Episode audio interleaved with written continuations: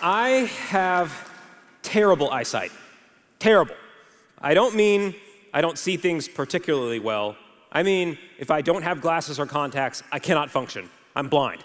I found this out when I was in the first grade, second grade. My parents took me to the eye doctor and they gave me all the tests and stuff, and then I got glasses and contacts.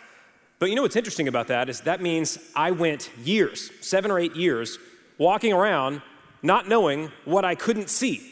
I'm surprised I wasn't like Mr. Magoo, you know, walking around, bumping into walls and falling off of bridges and things like that. You know, there were times, I remember this very vividly, I'd be watching TV when I was a kid. And when I was a kid, TVs were significantly smaller than they are now and way deeper. You know, so you'd have like a 20 inch screen that was like 55 inches deep. Anyway, the screen was small, so I'd be standing kind of close to it and I can't see because I'm trying to watch the TV. And my mom would say something like this to me Don't stand too close to the TV, you're gonna ruin your eyesight. And I was like, Mom, it's too late. You did this to me. Your DNA made me like this. I can't see anything. And as I've gotten older, it's only gotten worse. Every time I go to the eye doctor, it's humiliating.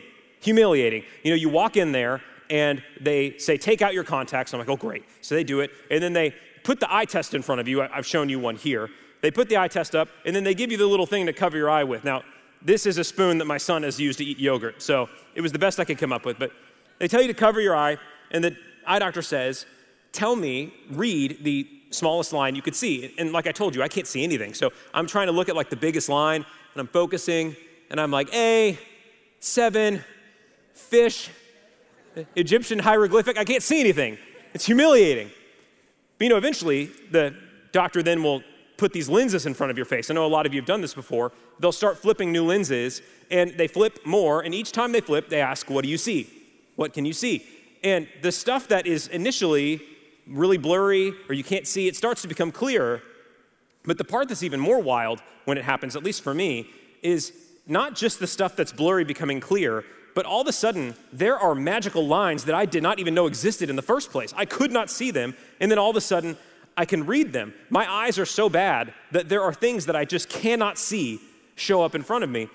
And, you know, I've thought about this before what would my life be like if glasses and contacts were never invented? Or, you know, if I were alive several hundred years ago and those weren't an option, what would happen to me? And I think it's pretty obvious I wouldn't be particularly functional. You know, I couldn't drive for sure, and I like driving, wouldn't be able to do that. It'd be hard for me to read. I would have difficulty safely cooking or cleaning around the house. Now, my wife's here in the front row, and she's like, he doesn't do that anyway, which is fair. But if I didn't have these things at my disposal, I wouldn't be able to see anything. There's just so much that I can't see. But you know, the, the human eye, the way that God has made it, even for the person who has good vision, 2020, 2010, don't make fun of me for whatever your vision is when I can't see. But even you have things that you, that you can't see.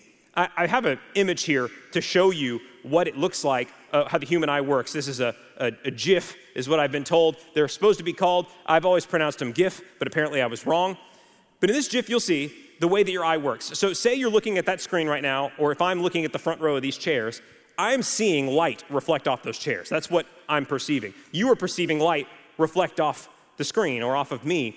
And what happens is the light goes into the front of your eye. So it's your cornea and your pupil, and your eyeball bends the light in such a way that it signals to the back of your eye, your retina, the, it, it, signals it correctly so that it then sends an electromagnetic pulse to the optic nerve of your brain. And then your brain interprets that to show you what is happening right in front of you. God did something amazing when He made the human eye. It's just unbelievable. But even an eye that is working perfectly and functionally like that, there are things that it can't see.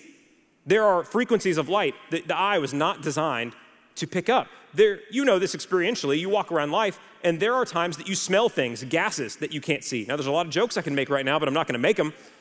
There's other things in creation, in the material universe, that are invisible to the eye. The electromagnetic field that covers the entire universe, you can't see it. Gravity, you can't see it, but you know that they exist. And this morning, I just have one simple idea, simple question that I want us to consider. Is it possible that in the same way there are things in the material universe that you can't see with your eye, is it possible that there are things that God might be doing in the world around you or in your life that you just can't see at the moment? Is it possible that there are things that are happening that are just beyond the scope of your vision? We're going to read a passage this morning about a guy who knew that things were there, had hope of what God was doing, even when it was not visible to the naked eye. We'll be reading about a guy named Elisha, and we'll be in Second Kings. Just a couple things for you to know about Elisha. These next couple minutes are going to be the most confusing part of the sermon, so you'll have to focus with me for just a minute to understand where we're going. Elisha was a prophet of Israel. God called him to tell things and do things in Israel, but he learned from the prophet who came before him, whose name was Elijah. So this doesn't sound very creative on God's part. Why didn't he pick more different names than this? I'm not one to second guess. God knows things I don't know. But Elisha and Elijah, almost identical names, and that's who we're going to be talking about today. Elijah was also a prophet of the Lord who did ridiculous things during his lifetime. Maybe the most famous story from Elijah's life is that he had a showdown with the prophets of Baal on Mount Carmel. They said, Whoever's God can burn up this altar wins the contest. So Elijah called, prayed out to God. God sent fire from heaven, destroyed the altar, and then burned up the prophets of Baal just, you know, for spare keeping. He, that was a big moment in his life. He did a whole bunch of ridiculous things. Unless he got old, God told Elijah, there's going to be another person who's going to take up the mantle of being my prophet, and it's this guy, Elisha. So at the end of Elijah's life, Elisha saw some incredible things. Just a couple of examples that I'll give you. One of them, uh, Elisha watched as the king of Israel sent multiple bands of soldiers to try and talk to Elijah. And each time, Elijah would pray, and God would send down fire from heaven to burn up the soldiers. It seems like this guy only had one move burn up with fire from heaven. So he saw that.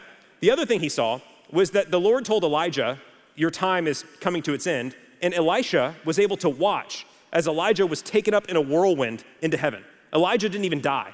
God just took him into heaven, and Elisha saw that. So I just question this. If I were Elisha and I had seen these things, would I maybe have a unique perspective on what God is doing in the world? Of course. Of course you would.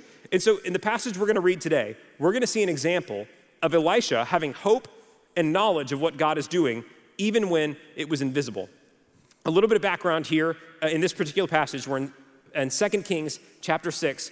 There was a opposing king to Israel, the king of Aram. This is modern day Syria that we're talking about. And the king of Aram was sending in raiding parties of soldiers to basically uh, kill some of the people of Israel and take their stuff and run away. So they would run in, kill some people, take their stuff, and leave. But God started to tell Elisha beforehand where these raiders were going to come. I'm not talking about the football team, I'm talking about these band of pillaging raiders. So he, God would tell Elisha, and then Elisha would tell the king of Israel, and the king of Israel would position his soldiers accordingly. Well, eventually, the king of Aram got upset about this. He said, This guy knows even the things that I'm whispering in my bedroom. I need to either kill or capture this Elisha. So he takes all of his soldiers, all their chariots, all their horses, and they surround the village where Elisha was. So Elisha's there, surrounded by hundreds, if not thousands, of soldiers. And we'll pick up what it says here in verse 14 of 2 Kings 6. Therefore, he sent horses and chariots and a great army there, and they came by night and surrounded the city. And when the servant of the man of God arose early and went out, there was an army surrounding the city with horses and chariots. And his servant said to him, Alas, my master, what shall we do? So Elisha hasn't even woken up at this point. His servant is the morning person. This might have been Elisha's protege, the person he was mentoring. So he wakes up. How many of you here are morning people? I'm sure there's many of you. I don't understand you. I never will. But he wakes up and he gets his morning coffee and he's stretching. He's like, oh, what a beautiful day. And then he sees this army of people that are there to kill them. And he goes to Elisha and says, We are going to die. We have no chance of beating these people.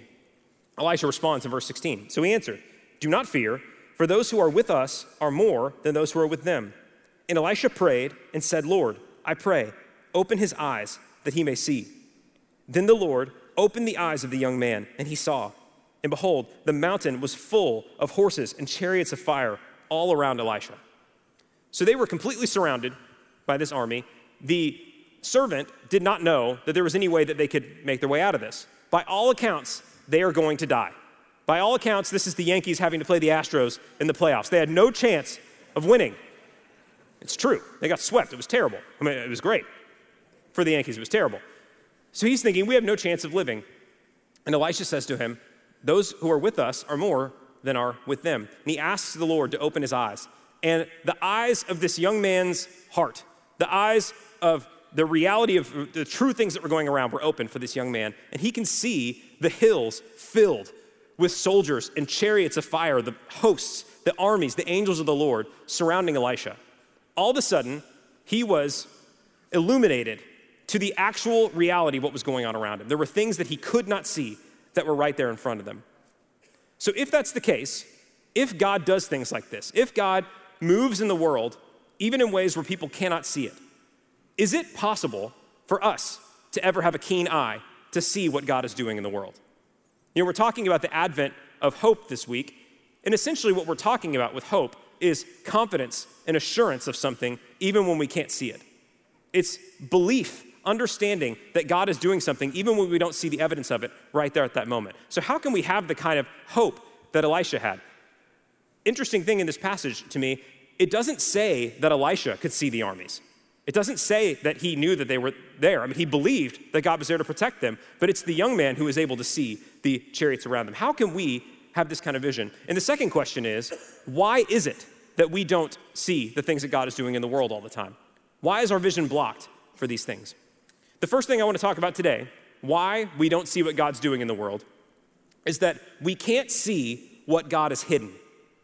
There are certain things that God is doing in the world and in human history that He has hidden from us on purpose, that we are not allowed to see until the appropriate time comes. In Matthew chapter 25, Jesus says to the people that are listening, He says, Of that day and of that hour, talking about when He'll return the second time, no one knows. Not even the angels in heaven, but only my Father. No one knows. Let me repeat that for you. Of Jesus' return, no one knows when it's going to happen. So if someone tells you that they know when Jesus is returning, they're either lying to you, deluded, a Yankees fan, something like that, they have issues because he says that no one knows. God has hidden that until the time comes. The Apostle Paul in the New Testament says that there was a great mystery hidden for thousands of years, that the kingdom of God was for all people, not just for Israel. That was hidden until the appropriate time that it was revealed. There are big things in Scripture and in the history of the world that God has hidden until an appropriate time where it's going to come. There are also things in your life and in my life individually that are hidden from us. I'm not going to tell you anything that you don't already know here, but we live in time and in space. You cannot go backwards into the past. You can't move forward into the future. There are things that are going to happen to you and for you in your life, things that God has set aside that you just cannot know until they actually happen. But it's hard sometimes because we want to know what's coming in the future.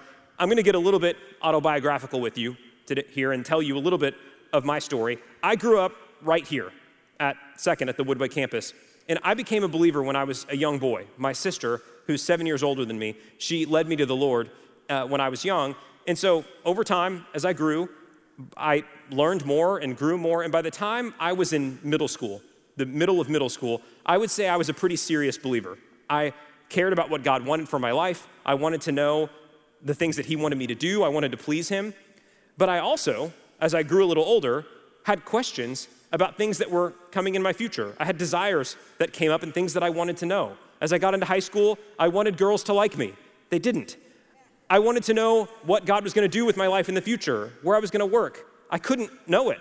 And I have to, have to confess to you that there were stretches of time where it felt to me like I was just kind of fumbling in the dark, asking God, God, can you just give me a glimpse, just the tiniest understanding of what's coming in my future? Can you just show me? And He wouldn't. I, I couldn't see anything, I didn't know what was coming. The decision that I made somewhere along the line was it appears that God is not going to give me any foreknowledge into the future, unfortunately. So, what I'm going to try and do is please the Lord with the things that I do know that He wants me to do, and just trust that He'll reveal the things that I need to know when I need to know them. That was the decision I made when I was a young person. There's another story of a girl in middle school, about 12 years old, and she was in South Korea. She was in her last summer of living there before moving off somewhere else. And in that last summer, she was spending some time with a friend of hers. They went shopping, and they were shopping outside. I hate shopping, so I don't have many shopping stories for myself. But for this girl, while they were shopping outside, rain clouds gathered, and it started to pour rain on them. And so when that happened, they ducked into the first building they could find. They didn't want to get wet. So when they went in, they found themselves in a little church. And neither of these girls were Christians, neither of their families were believers. They didn't know anything about God. And they walk in there, and the first girl actually elbowed her friend. She saw a statue of Jesus in the front, and she said, What are they doing to that man? She didn't know what they were doing. And the people came up and told them, We are Christians. We worship Jesus. This is what we do. It's why we gather together. Well, when the rain let up, the second girl said, Hey, let's go back and go shopping. But the first girl had questions. She wanted to know more about what this group of Christians were doing. Over the rest of that summer, she went back a few more times to talk to those Christians. And by the time that summer was over, she made the decision I'm going to believe this. This is what I'm going to do with my life. And, and that girl, she made that decision and moved off to China, where her family moved. And her life took her a whole bunch of places. She went to university in China, she went to uh, graduate school in Hong Kong, she went to uh, another graduate degree in Monterey, California, where the weather is terrible. And while she was there, she finished and she got a job in a different city. And she knew that there was a girl that she met there that was from Houston, where she was moving.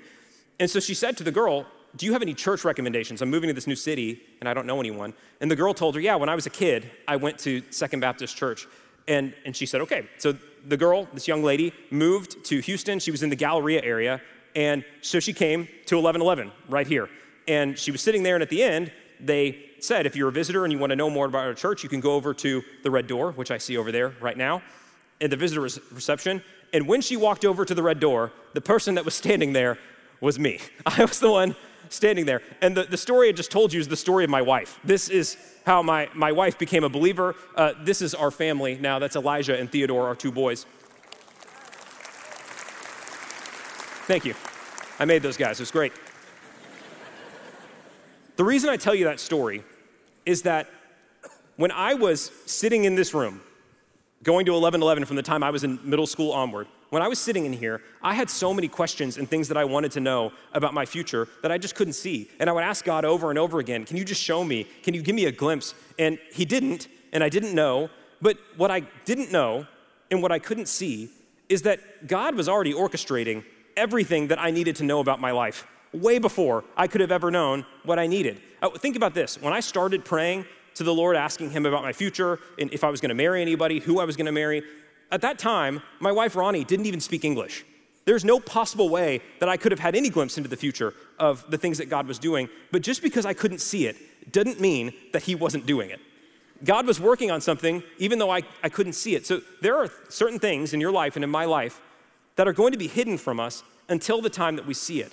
But that doesn't mean that we can't hold on to hope and belief that God is working even when it's not obvious to us. So we can't know the things that God has hidden, we can't see them. The second thing I want to talk about, and this one's a little more dangerous, we can't see when sin blocks our vision. If you have an unattended sin in your life and you let it fester and be there, the effect that it has is that it is going to delude you and keep you from being able to see reality as it is in front of you. Sin never leads to insight, sin always leads into confusion and difficulty. Uh, Jesus, talking about his opponents, his biggest opponents in his ministry were the Pharisees, he described them as being blind people trying to lead other blind people. So, what he said about them is because of their own sin, their own pride, their own arrogance, their own cultural expectations, they couldn't see the truth when it was right there. Jesus was everything that they were looking for, and they couldn't recognize him because sin was blocking their vision. There's another story that's always stood out to me in Scripture in the Old Testament with King Saul. Saul was the first king of Israel, and he had all of these characteristics that you would want in a king. He was strong, he was smart, he was brave, there was all these things he could do, but over and over again, Saul could not see what God wanted him to do. Sin blocked his vision over and over again. He would not have known God's will for his life if it slapped him in the face. And the only time that Saul ever knew what God really wanted from him was when the prophet Samuel would tell him.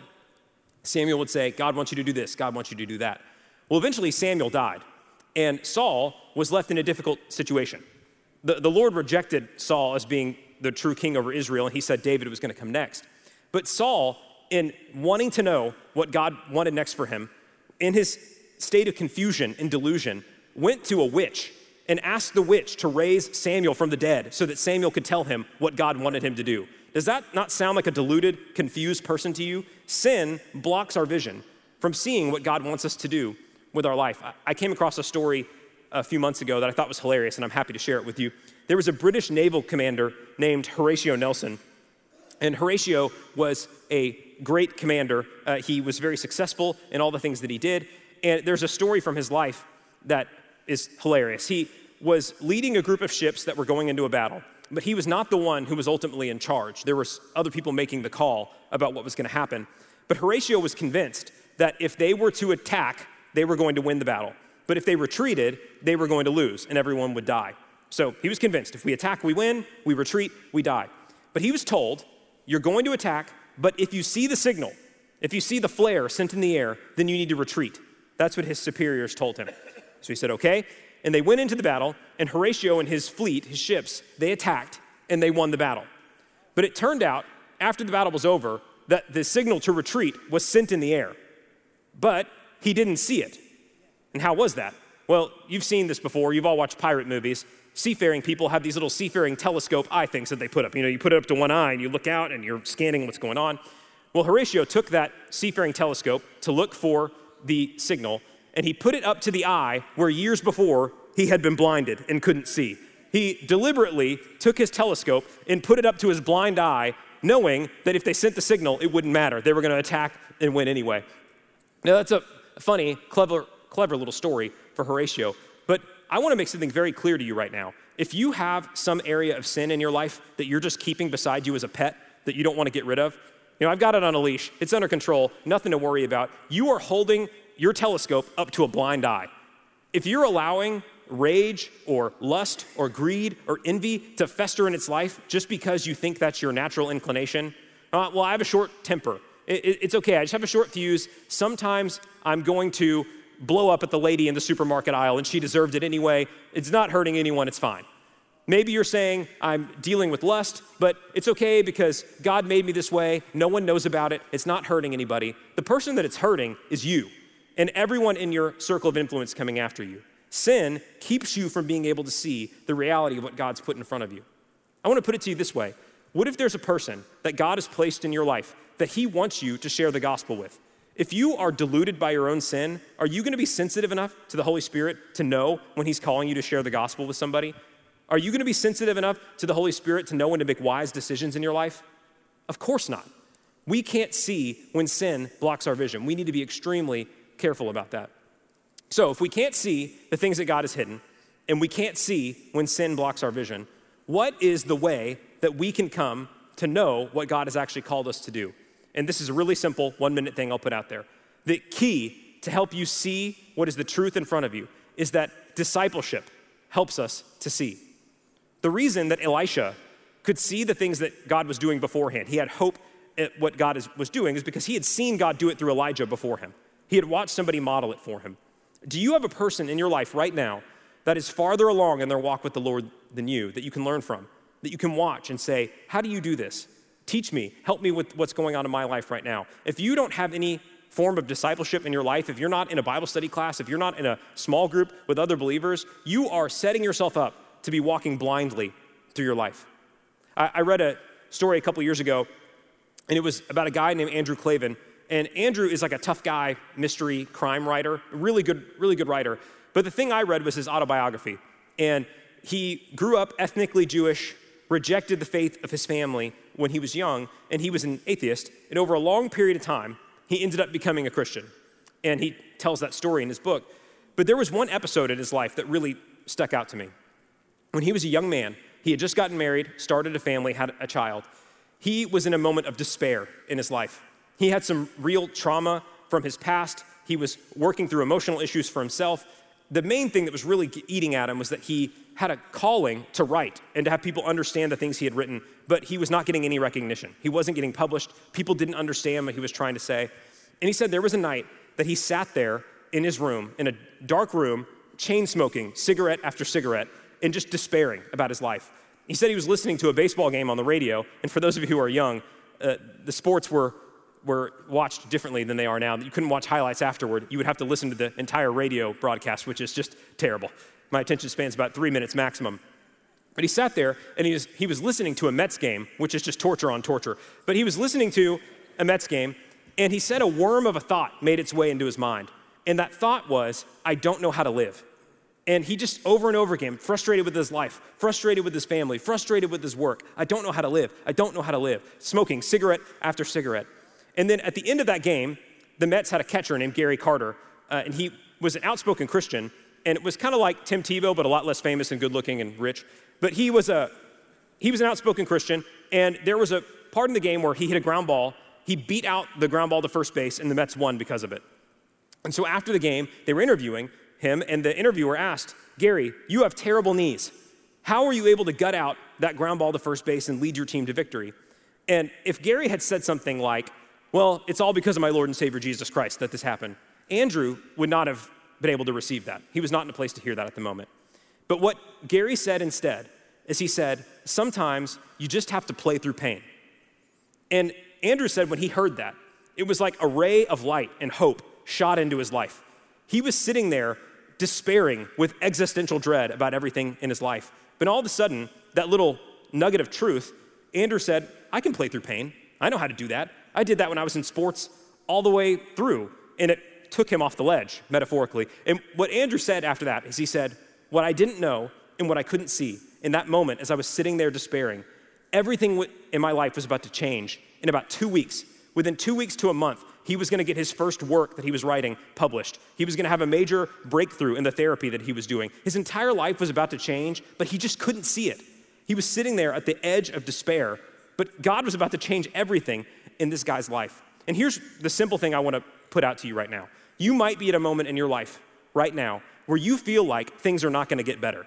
Maybe you have an area of sin that you just can't get rid of and you feel like it's never going to change. Maybe you have relationships that are broken that you feel like are never going to get better. And the thing that I want to ask you is this How do you know that the armies of the Lord are not surrounding you right at that moment where you are in your deepest moment of despair? How do you know that God is not about to do something incredible in your life? The idea of hope, it doesn't mean ignoring the bad things that happen in life. Obviously, there are brutal things that happen in our life, and I'm not discounting that for any of you. But you don't know what God is doing behind the scenes. There are things that He is working and doing. And if you are a believer, if you know Him, God has plans and good things in store for you. You have to hold on to hope in those moments because God is doing things behind the scenes that you have no idea about. So look at your life right now. And my last question for you is this What do you see?